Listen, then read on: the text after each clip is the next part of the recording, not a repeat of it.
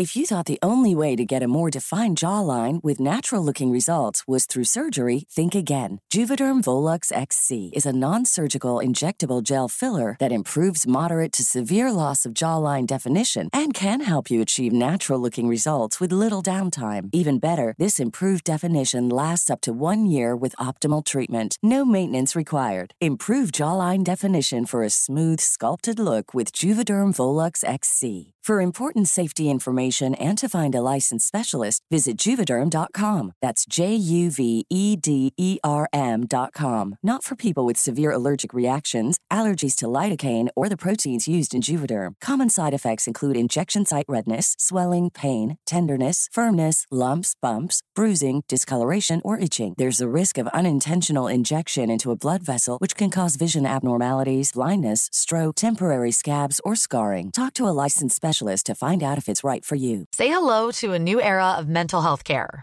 Cerebral is here to help you achieve your mental wellness goals with professional therapy and medication management support. 100% online. You'll experience the all new Cerebral Way, an innovative approach to mental wellness designed around you. You'll get a personalized treatment plan from a therapist, prescriber, or both in a safe and judgment free space. Your cerebral therapist or prescriber will outline a customized plan with clear milestones along the way so you can get to feeling your best. With Cerebral, you're not alone in your mental health journey. We're here to empower you to live a fulfilling life.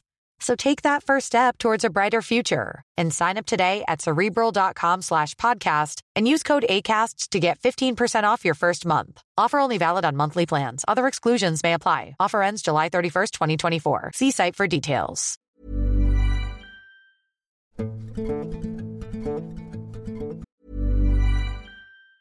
Say hello to a new era of mental health care. Cerebral is here to help you achieve your mental wellness goals with professional therapy and medication management support. 100% online. You'll experience the all new Cerebral Way, an innovative approach to mental wellness designed around you. You'll get a personalized treatment plan from a therapist, prescriber, or both in a safe and judgment free space. Your cerebral therapist or prescriber will outline a customized plan with clear milestones along the way so you can get to feeling your best. With Cerebral, you're not alone in your mental health journey. We're here to empower you to live a fulfilling life. So take that first step towards a brighter future and sign up today at cerebral.com slash podcast and use code ACasts to get 15% off your first month. Offer only valid on monthly plans. Other exclusions may apply. Offer ends July 31st, 2024. See site for details.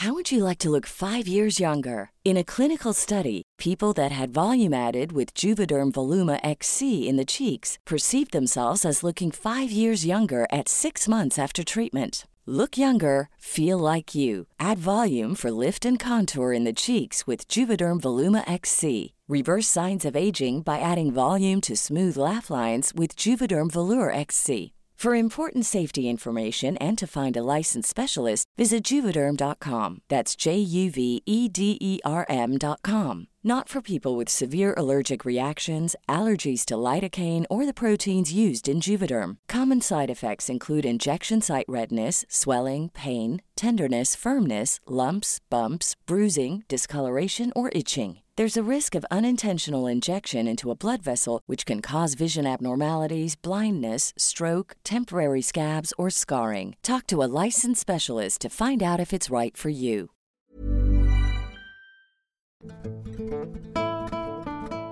My husband and I were on the way back home from Navarre Beach, heading towards the Alabama line. It was storming really bad that night. As soon as we were passing Blackwater Forest, it slacked up a bit we both saw Bigfoot walking across the road. By the time we were coming up on it, it was almost to the other side. He looked so shocked, like a deer in headlights. I asked my husband if he saw the same thing that I did, and he agreed. I couldn't believe that we had seen it. A couple of weeks ago, we got sad news that our older woman friend that had stage four cancer passed away. Yesterday, her daughter updated everyone with where they were having all the memorial services at, and one of the places just stunned me. They opened a restaurant, and it's called Bigfoot Crossing, exactly in the area that we had seen it. So now I'm wondering how many more sightings. I mean, it's got to be quite a bit. Now I want to go back and check out the area more.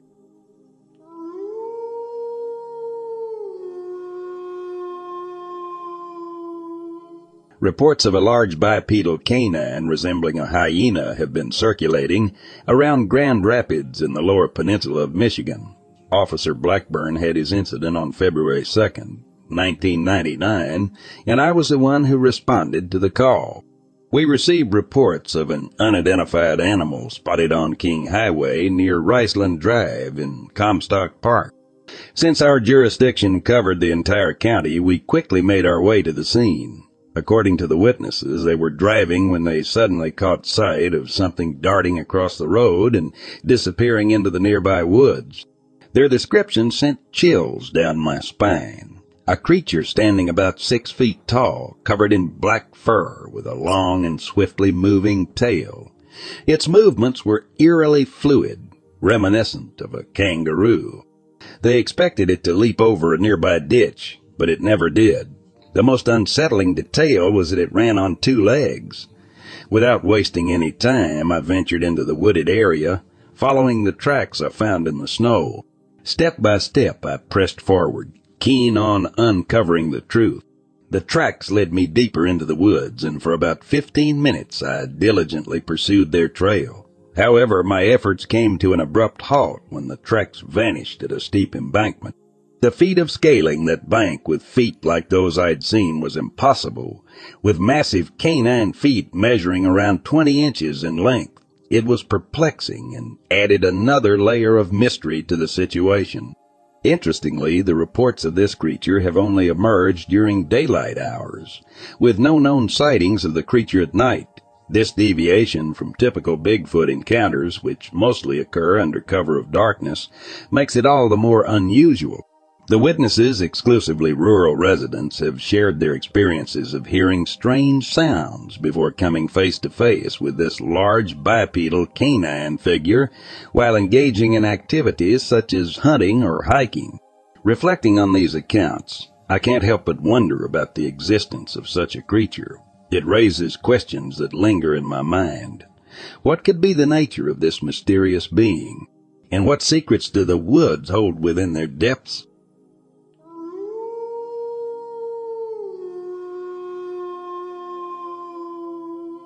I had ventured into the vast wilderness of the New Mexico woods, a seasoned hunter in pursuit of elusive prey. My target was the elk, its noble presence and impressive antlers a testament to the grandeur of nature. With my trusty rifle in hand, I scoured the landscape, my keen eyes scanning the horizon for any sign of movement. As I peered through the scope of my rifle, a sight greeted me that defied all logic and reason. Amidst the swaying trees and dappled sunlight, a figure emerged, unlike anything I had ever laid eyes upon. It stood tall and upright, a bipedal form that seemed to meld the traits of both man and beast. Its muscular frame was covered in coarse matted fur that glistened in the dappled light.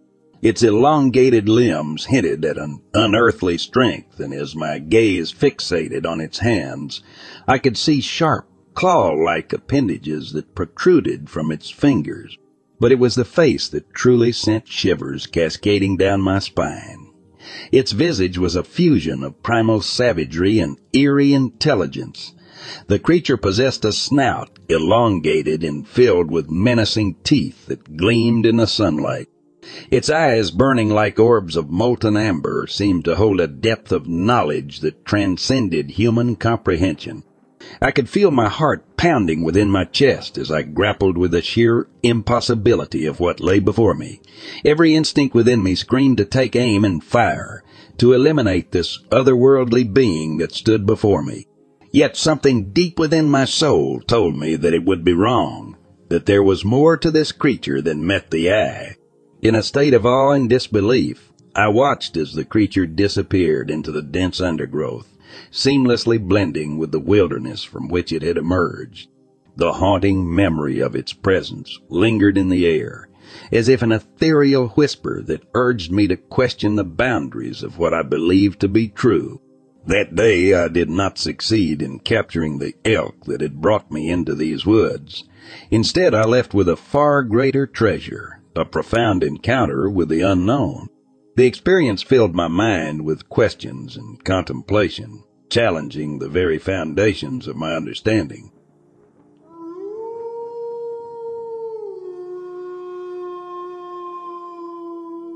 This happened in Cairns, Australia. It was New Year's Eve back in 2012, me and a few mates. Some are indigenous. We were at my house in Bayview before heading clubbing as we were talking and having a yarn. I asked my bro if we should go for a walk up the hill. My bro agreed and the rest joined. As we were walking up Bayview, there was a mountain path that you can track up. In a forest mind you, I heard the trees shake as if something was jumping from tree to tree. I asked the boys if they heard it, but they laughed. As we got higher up the mountain path, I saw two black figures, big tank looking things at the fork of the mountain path. My boys stood frozen and I had cold chills.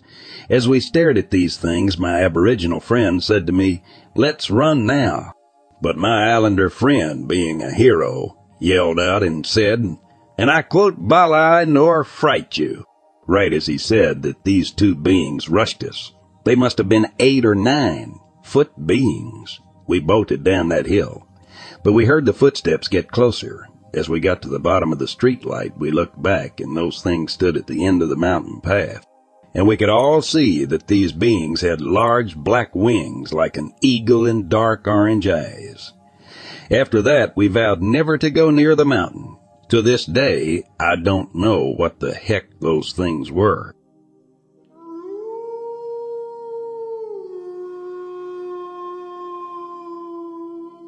One time back in 2008, my daughters and I were heading back to the Dan Res from Sedona, Arizona. We were almost in Del Muerto, Arizona at about 1 a.m. I saw this figure run across the road heading west. You could see right through it. It blended in with the background like Predator the movie. I just thought, you're just tired in seeing things. My oldest was riding shotgun and she says, did you see that, Dad? I thought she was sleeping like her sister.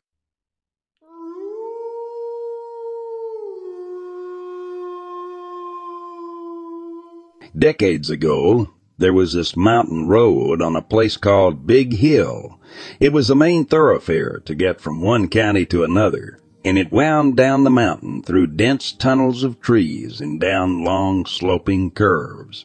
As the story goes, a woman was killed tragically, and when the culprit wanted to dispose of her body, he shoved her in an old dryer and pushed it over the edge down into the woods of the hill.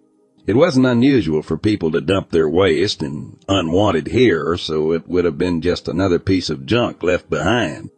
After that, people started making reports of seeing a woman walking up and down the hill at night, all alone in the dark tree-lined road. People started to say that you should never leave the window cracked when you're traveling Big Hill, because drivers have seen her on the side of the road, and then suddenly her face in their rear view mirror. She would hitch a ride from the top to the bottom, and then would be gone. They always said she was looking for the man who dumped her body, and if you didn't want her hitching a ride, to always have your windows up so she couldn't get in. Some years later, due to the traffic use of that road, they actually redid it, the road entirely, blasted and removed trees, and actually ended up rerouting it entirely to make it better for semis. You can see the remnants of the old road off in the woods, and the few remnants where the old road looks like it crosses over where they built the new road.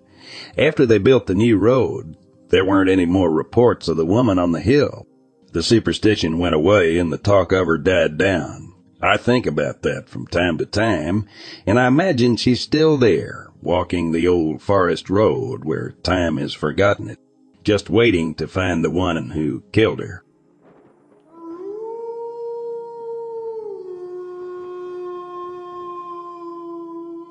This past November, I was finishing a two month project in Wyoming. I worked four, five days during the week and moonlighted as a DJ at a bar in Riverton.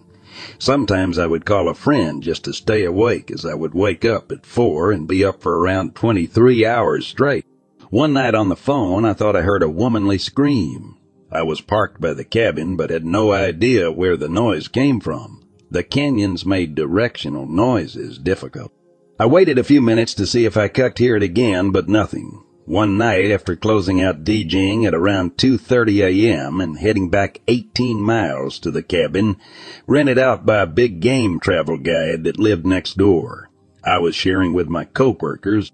I seen a huge, gnarly beast of an animal with huge fangs and the size of me on the side of the road, with blood red eyes. It scared the living piss out of me as it was in the general area of the cabin. Since it was still a 200 foot walk in complete darkness and with no firearms with me, I slept in the truck. I woke the next morning and told the boys why I slept in the truck. I ain't gonna lie, I was scared. And after describing what I saw and looking around the cabin, I pointed at a taxidermied mountain lion and said actually it looked just like that. At first nobody believed me. Even the big game guide neighbor, Dave, said that mountain lions never came down from the mountain or close to town.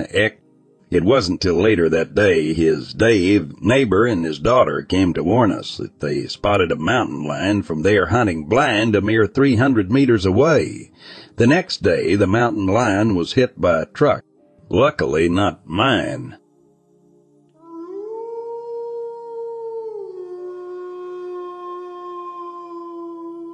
In high school, my best friend's father was divorced and never remarried, so he had lots of free time to travel. One of his favorite things to do was backpack, alone.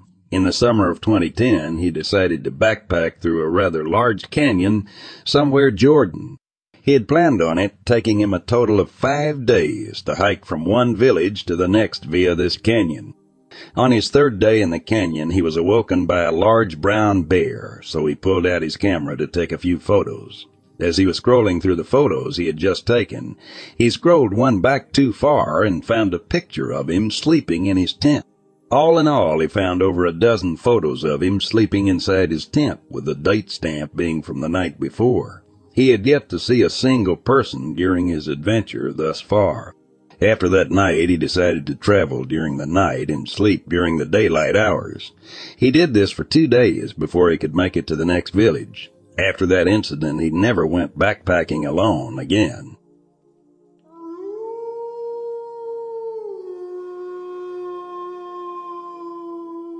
I've been going offshore for a couple of decades now. My trips to Alaska have always left a massive impression on me.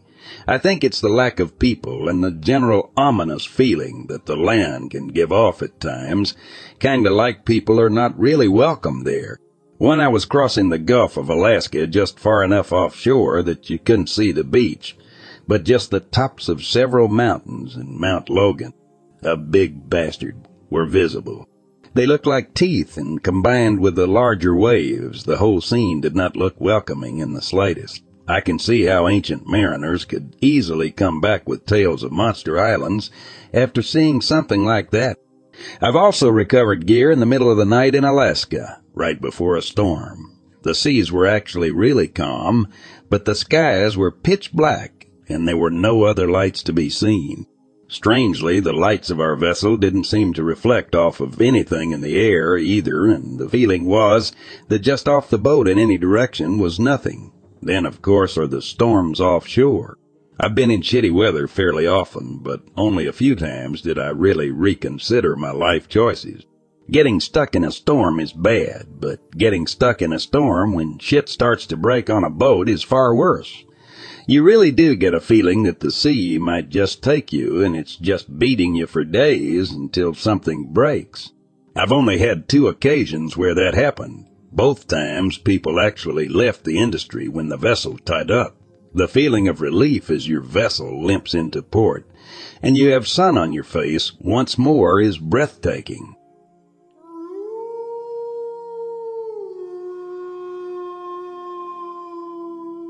I was sitting in the campus cafeteria with my friend Sarah when she began to recount a terrifying experience she had just a few days earlier. She had gone to the fifth floor toilet in the main building, expecting nothing out of the ordinary. As she opened the door, she glanced at the large rectangular mirror above the sinks and saw something that made her blood run cold. In the mirror's reflection, there was a dark figure slumped over the top of one of the toilet stalls. Sarah, usually the type to scream and curse, was paralyzed with fear. She couldn't move or make a sound.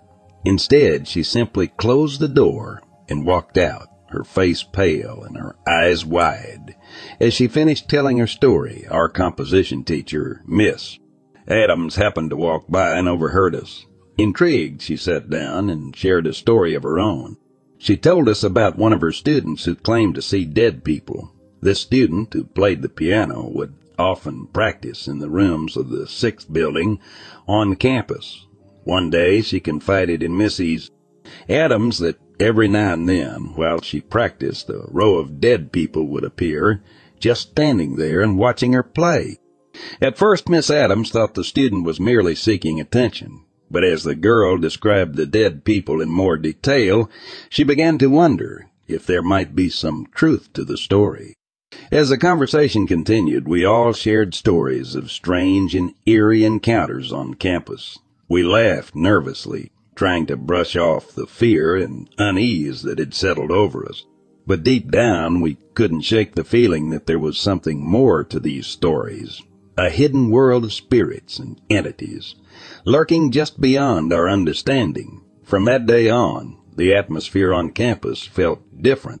Every time I walked past the main building's fifth floor toilet or the piano rooms in the sixth building, I couldn't help but feel a chill run down my spine and the haunting stories shared by my friend and teacher replayed in my mind.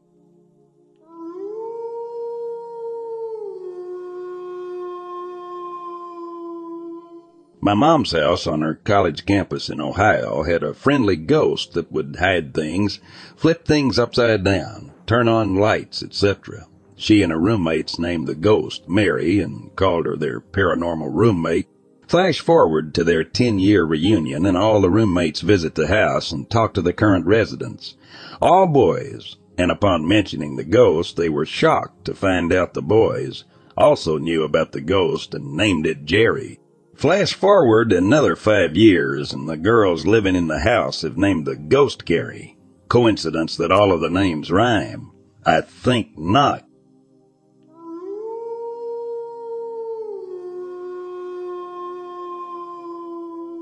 This one time I had to wake up by 4 a.m. and leave by 5 a.m. I got shower, breakfast, take my stuff and leave my home. It's summertime, so it's dark. I locked the door, walked down the hallway, and turned left to reach the elevator's hall. Put my bags down, pushed the button for elevators, and when I turned around to go back to the opposite wall, I completely froze as I saw a very round head with big, bright, round eyes, less than 30 centimeters above the ground and partially hidden around the corner, staring at me. I recovered my breath, and in curiosity I stepped towards the creature to see what it was. An alien, a garden gnome, someone left for prank, some other bizarre creature. After my first steps, I heard sounds of steps coming from the hall, where the head was staring at me, and I felt another chill down my spine. The steps were coming closer, and I was scared to death and curious to see what it was. Around the same time, the head turns back, and then it came forward, revealing to be my neighbor's cat, and the steps were from my neighbor. I never felt so scared to death and curious at the same time in my life. Now I know if I really see an alien, I would go towards instead of running away. It was really scary and interesting at the same time.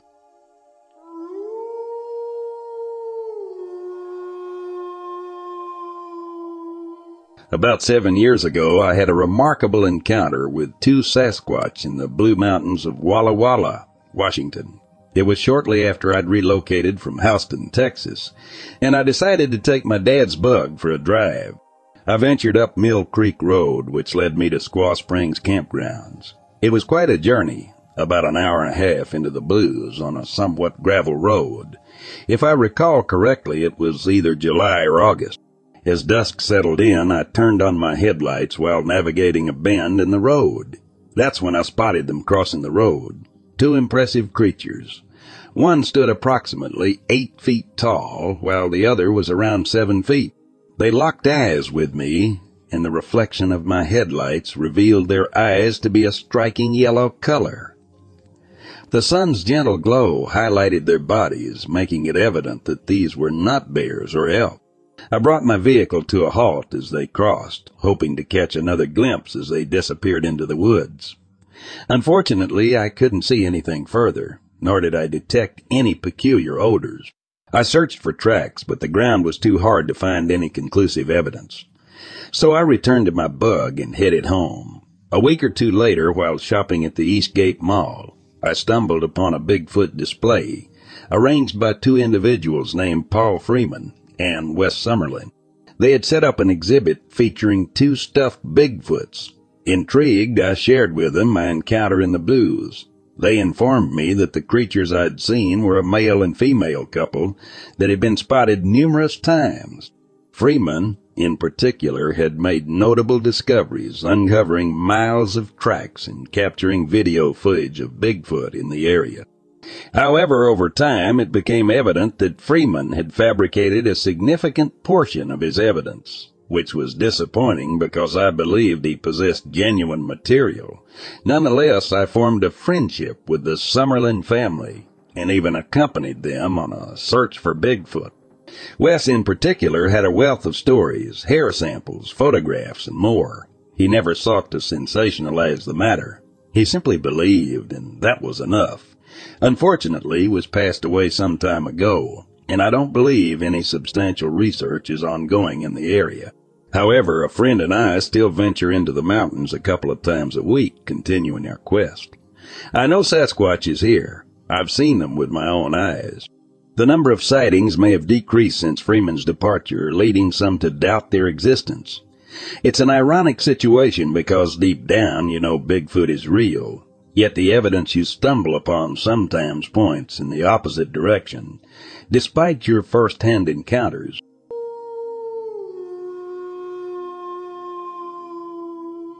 Back in 2020, one my family took a trip to Lake Santeetlah in North Carolina, a beautiful lake that's rich in Native American history and surrounded by mountain trails. We decided to go on one of these trails on an overcast day I'm not an athletic person and suffer from asthma, so I was behind the rest of my family by myself. About almost halfway through the hike, I heard my sister yell my birth name, but it sounded like it was off the trail. She never calls me by real name, just my nickname. I've had since I was a baby. It sounded like she was scared, so I was very tempted to run off and find her, but I knew my sister wasn't stupid. She wouldn't go off the trail even in case of an emergency. I quickly caught up to the rest of my family, and my sister was there with him, resting on some rocks next to a waterfall, chatting away and taking pictures. I asked my sister if she had called my name. She didn't know what I was talking about. She had been talking to her dad the whole time. I don't know what called my name that day, but I'm glad I didn't listen to it. Who knows what would have happened to me? I haven't been to that trail since this encounter. I don't have a clue what called my name. If you're educated on Appalachian folklore, please give me some insight on what happened to me.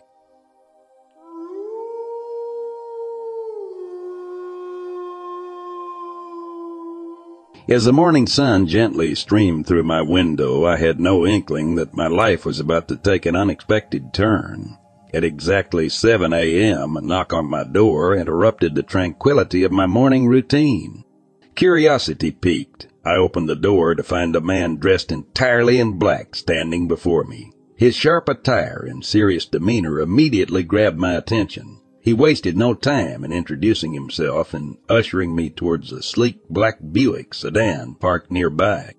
Something about his presence exuded an air of secrecy and urgency. Without exchanging many words, we embarked on a journey to a nearby cafe.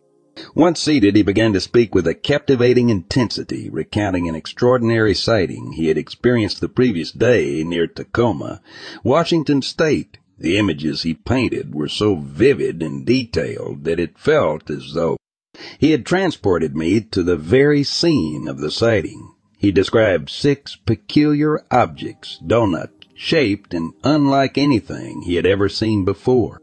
His words were laced with a sense of awe and trepidation, as if he had stumbled upon a secret that demanded utmost discretion. It was then that he made a chilling statement, urging me to remain silent about the incident if I truly cared for my family's well-being. His words hung in the air, and I couldn't help but feel a knot of unease forming in the pit of my stomach. Who was this man, and why was he sharing such sensitive information with me? The gravity of the situation became all too real. Days later, as I attempted to make sense of the encounter, I found myself faced with a devastating turn of events. Two Air Force intelligence officers, Frank Brown and William Davidson, who had been involved in questioning me about the sighting, tragically lost their lives in a plane crash on their return to base. The timing and circumstances were far too coincidental to ignore. Then fate struck again. Kenneth Arnold, another investigator involved in unraveling the truth behind the sighting, experienced engine failure during a flight back home. Forced to crash, land, he narrowly escaped with his life. The pattern of inexplicable incidents unfolded before me, weaving a sinister tapestry of danger and secrecy. Rumors began to circulate attempting to discredit the authenticity of my encounter. Some claimed that I had admitted to fabricating the entire story. However, a teletype from the Seattle FBI Special Agent George Wilson to J. Edgar Hoover shed light on the truth. It stated that I had not admitted the story was a hoax, but rather mentioned the possibility of claiming it as such to avoid further trouble.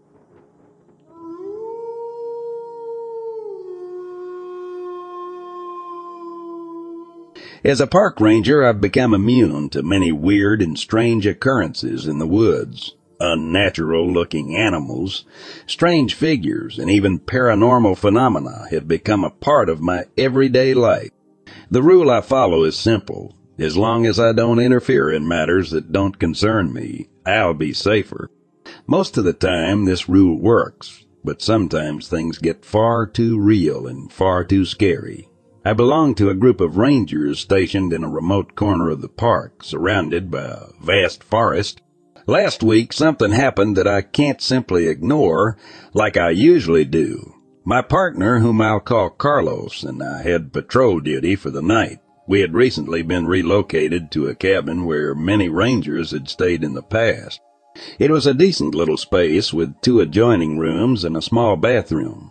Luxury was the last thing on my mind in the middle of nowhere, especially considering the nature of our job. Around 7 p.m., after having some tea and reading the news, we put on our gear and left the cabin. With not many rangers stationed nearby at the moment, we had a lot of ground to cover. I personally enjoyed walking in the dark, finding it strangely peaceful. It had been scary in my early years as a ranger, but over time I found solace in the tranquility it offered. I once asked Carlos if he preferred patrol duty in the dark, but he didn't care for it. Most people wouldn't. As we walked, I observed the thick, tall trees, the moist brown soil, and the cool breeze. The holy trinity of good vibes, in my opinion. I would have liked to listen to some music, but it tended to make me drowsy, so I settled for the random noises of the night. The wind oscillated between sudden gusts and gentle breezes, creating a rhythmic symphony of rumbling leaves and crackling bushes. We walked in silence for an hour before getting bored and engaging in some small talk. Carlos began by cracking pathetically lame jokes, which eventually transitioned into sharing horror stories. Despite his orthodox background and belief in the paranormal, his stories were genuinely spine chilling. Around two or three in the morning, we sat down on a fallen tree. I took out some juice, but it felt unnaturally cold for the weather. The condensation on the outside surprised me. I didn't remember bringing them that cold. Looking back, it should have been a major red flag. As we shared more stories, Carlos was in the middle of telling a particularly eerie tale about a flying vinegar. Dipped vampire from the Philippines when I heard a groan. My instincts told me it was the sound of an injured creature, but it didn't feel like an animal. It sounded human, like the grunts of an older woman in pain. The groan was distinct, and both Carlos and I had jumped up from the log simultaneously. He had heard it too.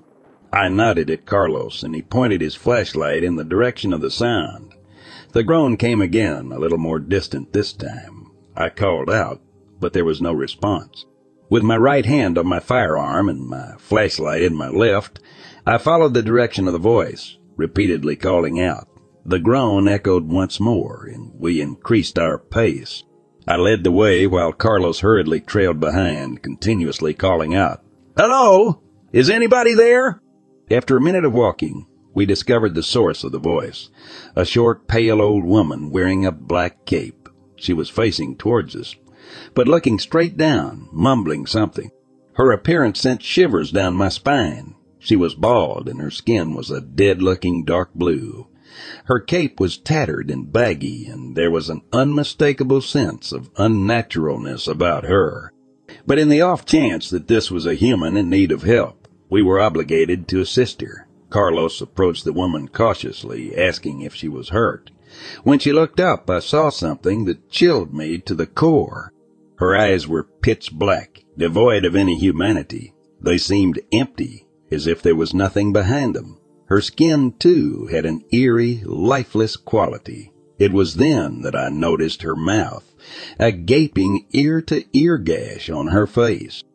In that moment, everything within me screamed that this wasn't a human being. The unnaturalness of her appearance sent waves of fear coursing through my body. The woman, or whatever she was, suddenly pulled up her hood and shifted her gaze toward me. Without speaking a word, she transmitted something to me telepathically. And then, in an instant, she vanished into thin air as if she had disintegrated into nothingness. I stumbled backward, feeling a mix of disbelief, terror, and confusion. Was this encounter with an alien or a demonic entity? I looked over at Carlos, and his face was paler than I had ever seen it before. He knelt down, audibly whispering a prayer under his breath. It took me a while to find the strength to get up, my legs still trembling violently, but somehow they still functioned. We made our way back to the cabin following the markers on the trees. Once inside, I poured some hot tea while Carlos sat at the table with his head in his hands. It was around 5 a.m., and I couldn't help but feel the weight of the traumatic encounter we had just experienced. I mustered up the courage to talk about what we had seen, but Carlos remained silent, unresponsive to my inquiries. Seeing him in that state made me realize the profound impact this encounter had on both of us. By 9 a.m., I decided to contact my superior and inform them about the incident. However, their response was dismissive, questioning if we had been drinking on the job. Frustrated, I hung up, realizing that we were on our own in dealing with this strange occurrence. We had broken the rule, interfering in a matter that concerned us, and now we had to live with the consequences. Despite the trauma, Carlos and I couldn't resist the pull of the forest. Night after night, we returned to the woods, still following the rule in hopes that it would protect us. This job meant everything to me, and I didn't have a plan B. But deep down, I couldn't shake the fear of encountering that sinister presence again. I tried researching the incident, hoping to find some reference or explanation. It reminded me of the legend of La Llorona, a weeping ghost from Mexican folklore. Whatever it was, whether an alien or a demon, it radiated an undeniable evil. Why it chose to reveal itself to us, I may never know. All I hope for now is that I never have to see it again and that the rule we've abided by for so long will continue to keep us safe.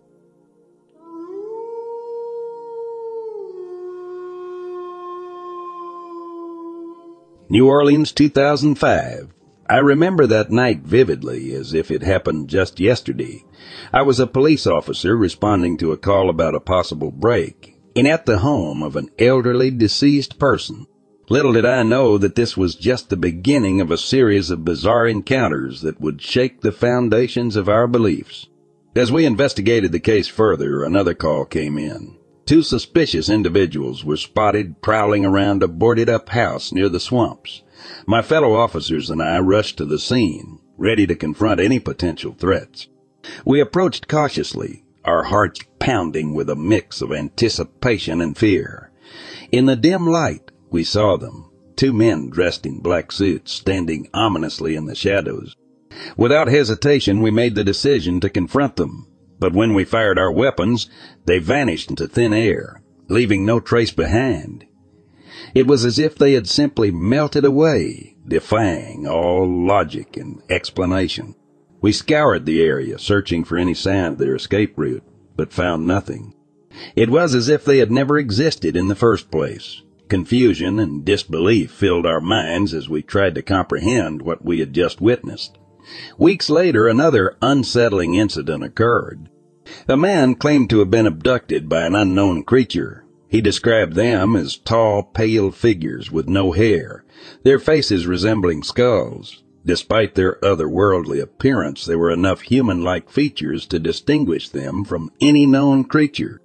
According to the witness, they attempted to communicate, but their language was incomprehensible, a jumble of sounds that defied all linguistic understanding. The encounter left him bewildered and shaken, struggling to make sense of the inexplicable. Officer Mike Farrell, a senior member of the New Orleans Police Department, expressed his frustration in finding any information about these creatures online.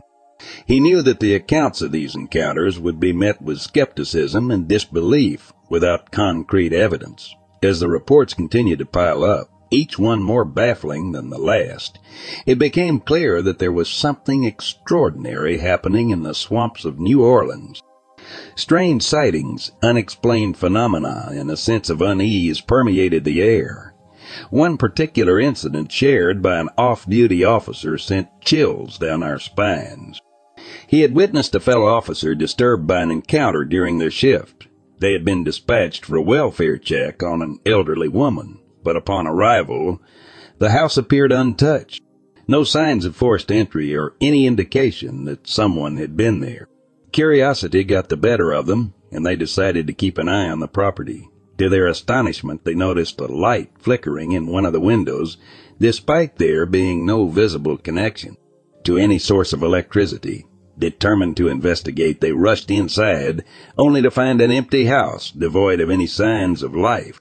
As they resumed surveillance outside, the officer's attention was drawn to movement in the shadows. Two figures emerged from the darkness, one tall and imposing, the other small and mysterious. They watched in disbelief as the figures approached the house, but before they could react, the figures vanished into thin air, leaving them perplexed and filled with an eerie sense of dread. Something inexplicable hung in the air that night, an electrical charge that added to the surreal nature of the events unfolding before us. These encounters defied all logical explanation, leaving us questioning our understanding of the world and the presence of forces beyond our comprehension. To this day, the strange occurrences around the elderly woman's missing case, the unexplained lights in the house, and the enigmatic figures that haunted our thoughts remain unresolved.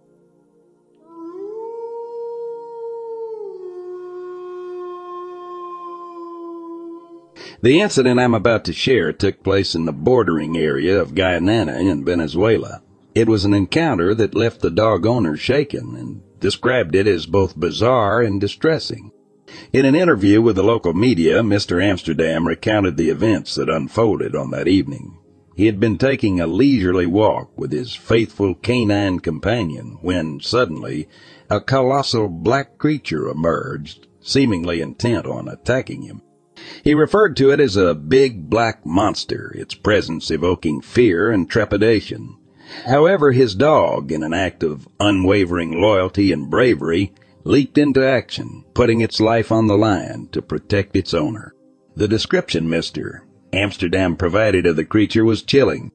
He likened it to something out of a nightmare, referring to it as monster, like and diabolical. The creature ruthlessly constricted the dog's neck, snuffing the life out of it with a savage onslaught.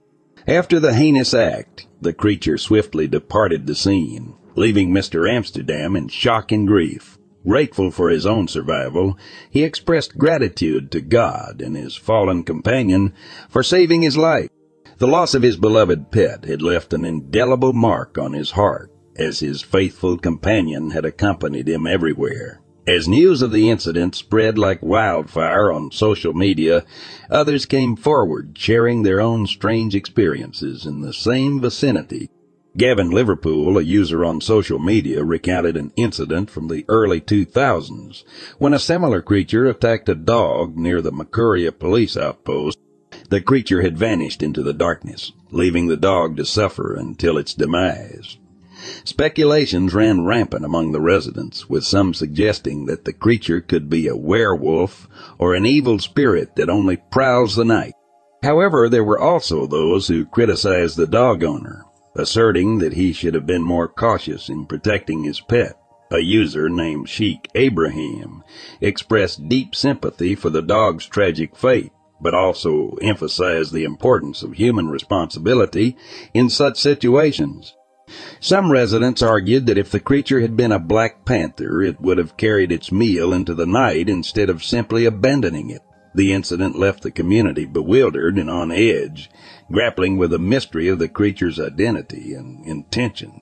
It served as a chilling reminder of the unseen forces that coexist alongside us, lurking in the shadows of the night. As the debates and speculations continued, the people of the bordering region remained cautious, wary of the unknown and the secrets it held.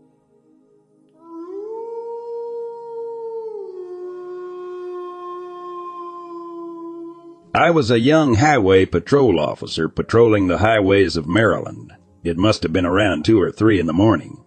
I was driving on Interstate 90, 5 closing up towards Baltimore, the speed limit in that section of the highway is 65 miles an hour. I would always patrol between the two left lanes so people could see my lights and not get too comfortable driving 20 over the speed limit as I came up to where 695 splits off from 95 northbound heading towards Fullerton, there was this dark figure standing in the right lane ahead of me.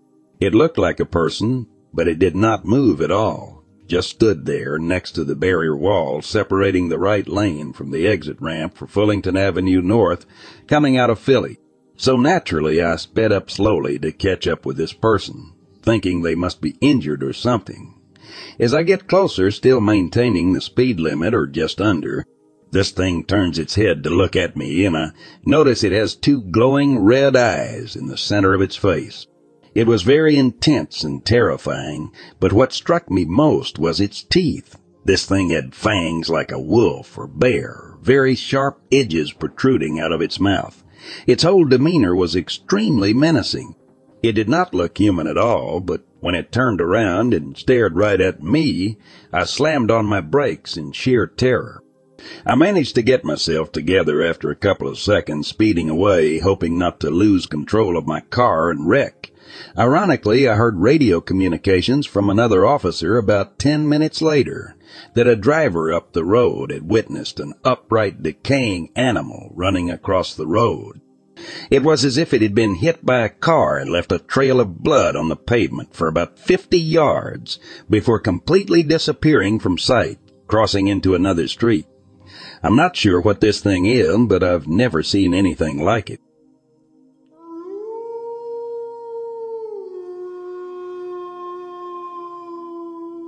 Some friends and I would take my truck up in the mountains during the winter time and tow someone on a tube across the snow. We'd drop the tailgate in my old long bed Ford and a few guys would sit in the back with one of those bazillion candlelight spotlights. When I was driving, it'd be fun to make really wide turns in the dark so the person on the tube didn't have the luxury of headlights or taillights to somewhat illuminate their trail. The person in the bed of the truck with the spotlight would be funny and shine the light clear off to the side so it was pitch black if you were on the tube. One particular winter night, a snowstorm was rolling in, so we heated up to the usual spot, and it was dark that night. A friend was on the tube. I was driving watching my mirrors as I'd swing him wide enough he had little light to see anything. The guy with the spotlight shined the light clear to the side of the truck, and as I checked my mirror and I made eye contact with a guy dressed in jeans, a red plaid shirt, and a blaze orange ball cap. As we made eye contact, I lost all control of my body for probably only five seconds, but it felt like an eternity. I stopped the truck and turned it around and asked the guys if they saw him. They all said no, so I flipped the truck around and turned on the high beams and they shined the spotlight all over. I got out and looked for footprints in the fresh snow and saw nothing. That night we went back home and I told my dad about the weird experience and he didn't think anything of it. A week later on the news, the police reported finding a body in the area close to where we were and asked for any tips. My old man convinced me to call the police and tell them we were up in the area and saw that guy. I called and the police said they'd send an investigator over. He came over to the house. I recalled the same experience saying it happened seven days earlier. As soon as I said that, the investigator asked me, You're sure on your date? which I was positive, and he showed me a picture of the body they found wearing the same red plaid shirt and blaze orange ball cap. He informed me the body had been on the mountain for at least one month, so I must have just seen something. Turns out it was a man who suffered from some mental handicaps and committed saw on the mountain one month prior to when I saw him.